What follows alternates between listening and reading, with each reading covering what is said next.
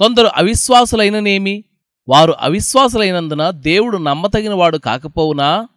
రోమాపత్రిక మూడవ అధ్యాయం మూడవచనం నా జీవితంలో సంభవించిన ప్రతి మనస్తాపము నాలోని ఏదో ఒక అపనమ్మకం మూలానే అనుకుంటాను.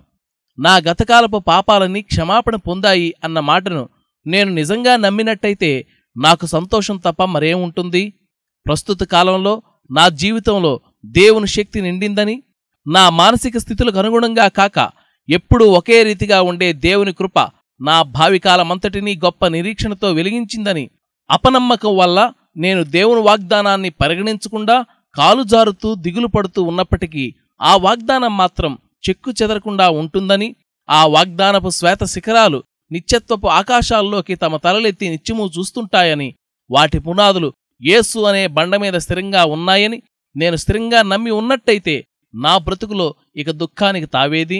దేవుని వాగ్దానాలెప్పుడూ నిలిచే ఉంటాయి. మనమే అపనమ్మకం వల్ల తొట్టుపడుతూ ఉంటాము. ఒక ఎత్తైన శిఖరాన్ని ఎక్కే వ్యక్తి కళ్ళు తిరిగి పడిపోయినంత మాత్రాన ఆ శిఖరం అక్కడ లేకుండా మాయమైపోదు కదా? ఇకపోతే అపనమ్మకం వల్ల దేవుని వాగ్దానం గురించి మనం సందేహిస్తే ఆ వాగ్దానం మన పట్ల నెరవేరకపోవడంలో ఆశ్చర్యం లేదు కదా? అలా అని మనకు విశ్వాసం ఉంది గనుక ఆ వాగ్దానాలకి మనం హక్కుదారమని మన విశ్వాసమే వాటిని మనకు సంపాదించి పెట్టిందని అనుకోకూడదు.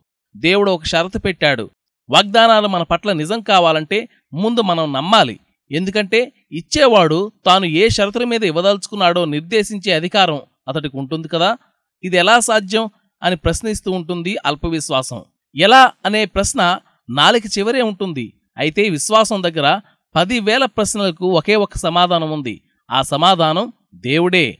ఏ మనిషి ప్రార్థన ద్వారా తప్ప మరే విధంగానూ అంత తక్కువ సమయంలో అంత ఎక్కువ ఫలితాన్ని పొందలేడు. ఒక జ్ఞానం గల మాట ఉంది. ప్రార్థన గురించి యేసుప్రభువు చేసిన బోధకు ఇదే సారాంశం. పరిపూర్ణమైన నమ్మకం ఉన్న మనిషి గనుక భూమి మీద పడితే ఈ భూలోకపు చరిత్ర పూర్తిగా మారిపోతుంది. దేవుని ఏర్పాటులో నడిపింపులో ఆ ఒక్క మనిషివి నువ్వే ఎందుకు కాకూడదు? విశ్వాసం లేని ప్రార్థన అనుదినం మనం మొక్కుబడిగా ఆచరించే చప్పిడి వ్యవహారం అయిపోతుంది. వేషధారణగా మారిపోతుంది. అలా కాక విశ్వాసంతో కూడిన ప్రార్థన మన విన్నపాలను దేవుని సముఖంలో నిలబెట్టే మహాశక్తిగా పనిచేస్తుంది. నీ వ్యక్తిత్వం అంతా నీ ప్రార్థనలలో లీనమై దాని ప్రయోజనం గురించి నీలో దృఢ నమ్మకం కుదిరేదాకా అసలు ప్రార్థించకపోవడమే మేలు. నిజమైన ప్రార్థన నీలో ఊపిరి పోసుకున్నప్పుడు భూమి ఆకాశాలు భూత భవిష్యత్ కాలాలు ఆమెన్ అని పలుకుతాయి. యేసు ప్రభు ఇలాంటి ప్రార్థనలే చేసేవాడు. దేవుని చిత్తానికి అనుగుణం కానివి తప్ప ప్రార్థన సాధించలేనివి ఏమీ లేవు.